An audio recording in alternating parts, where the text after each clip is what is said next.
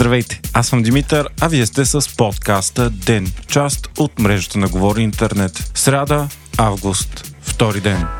Темата за домашното насилие продължава да е основната в българското публично пространство най-сетне след години на събиране на недоволство от стотиците потрясаващи случаи на убийства и насилвания, както и липса на политическа воля да се осъществят реални законодателни реформи. Днес премиерът Николай Денков призова политиците да не се държат като агресивни насилници, а вместо това да дават личен пример. Той призова и депутатите да приемат правилните закони, които защитават жертвите и не оставят вратичка точка за измъкване на насилниците. Денков призова и правосъдната система в лицето на прокурори и съдии да използват правомощията си, за да защитават жертвите, а не да защитават насилниците. Денков заяви, че хората искат правосъдие, а не апатия и безразличие към човешката болка. Вчера пък председателя на Народното събрание Росен Жарясков насрочи извънредно заседание за понеделник 7 август. Лятната почивка на депутатите ще бъде прекъсната, за да бъдат спешно прияти законодателни промени, предложени предложени от ППДБ, ГЕРБ и ДПС.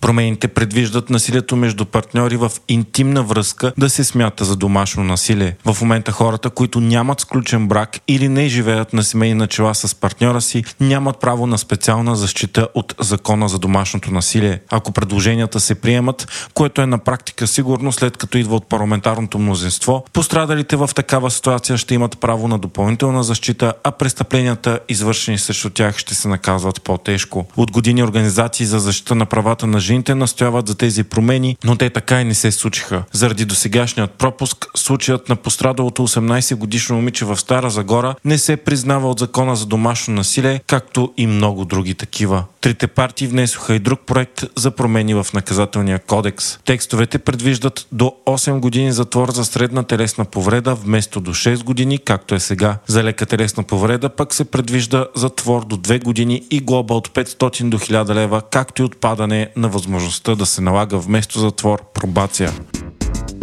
След лятната си почивка депутатите ще се преместят отново в сградата на бившия партиен дом и ще останат там поне до края на 49-то Народно събрание. В сградата стои пленарна зала, празна от 2,5 години, заради досегашното нежелание на народните представители да заседават в един от символите на комунистическия режим. Залата бе ремонтирана от ГЕРБ за милиони левове, но след падането на правителството на Борисов 3, тогава има такъв народ, Демократична България и БСП единодушно решиха да се преместят в оригиналната сграда на Народното събрание. Когато заработи за кратко, залата в партийния дом предизвика много силни критики от страна на журналистите, които се оказаха изолирани от депутатите. Много голяма част от информацията, които журналистите получават, става в неформални разговори с коридорите на Народното събрание, каквато възможност в партийния дом нямаше. Сега обаче депутатите са обещали да променят това и да дадат по-голям достъп на журналистите, но не е ясно дали това ще се случи и наистина. Официалната причина за преместването е нуждата от сериозен ремонт на старата историческа сграда на Народното събрание. Необходимо е да се смени инфраструктурата вътре и да се ремонтира покрива. Неофициално обаче партийният дом предоставя много повече удобства и лично пространство на депутатите. Освен това, те могат да влизат и излизат от сградата много по-незабелязано, тъй като тя има множество входни врати, което е полезно за тях по време на обществено недоволство и протести.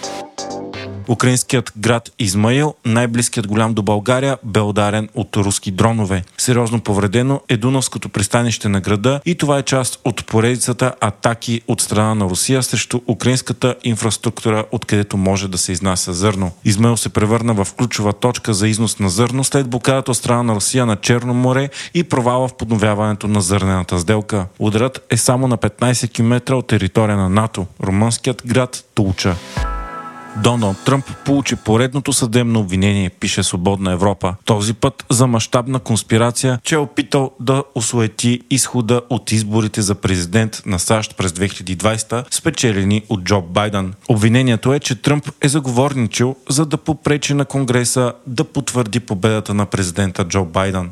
Според обвинителният акт, заговорът е опит да се подкопае основна функция на правителството на САЩ, а именно процесът на събиране, преброяване и сертифициране на резултатите от президентските избори. Прокуратурата твърди, че Тръмп нарочно е използвал невярна информация за измама по време на преброяването на гласовете, като извинение да оказва натиск върху служители в няколко щата, призовавайки ги да успорят изборните резултати. Тръмп е опитал да убеди и вице-президентът Майк Пенс да анулира гласовете в няколко щата, където резултатите не му харесвали. Това е третото обвинение за последните 4 месеца към Тръмп. Въпреки това, той продължава да е фаворит за спечелването на републиканската президентска номинация за изборите през 24 година. Както винаги, Тръмп пледира невинен и твърди, че това са политически репресии срещу него. Вие слушахте подкаста Ден, част от мрежата на Говори Интернет. Епизодът подготвих аз, Димитър Панайотов, а аудиомонтажът направи Антон Верев.